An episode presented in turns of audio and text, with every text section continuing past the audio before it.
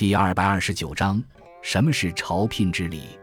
朝聘之礼原指古代诸侯派使者或亲自定期觐见天子的礼仪，后来也指番蜀国使节前来觐见中国皇帝的礼仪，属于五礼中的宾礼。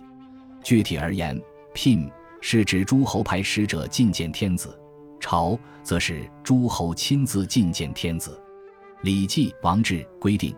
诸侯每年都要派大夫前往王都拜见天子，称为小聘；诸侯每三年要派卿前去拜见天子，称为大聘；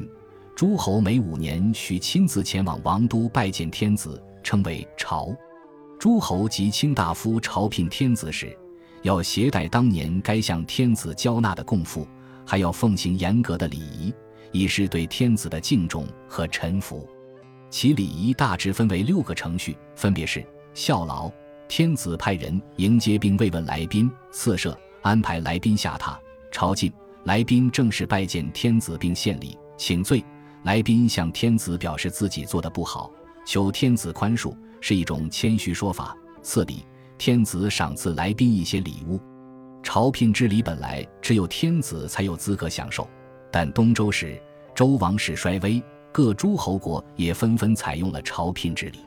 秦统一中国后，中国在一千多年的时间里称雄于东方，期间各国派使节前来时，中国基本上都以朝聘仪式接待，因此四夷来朝的说法一直不绝于书，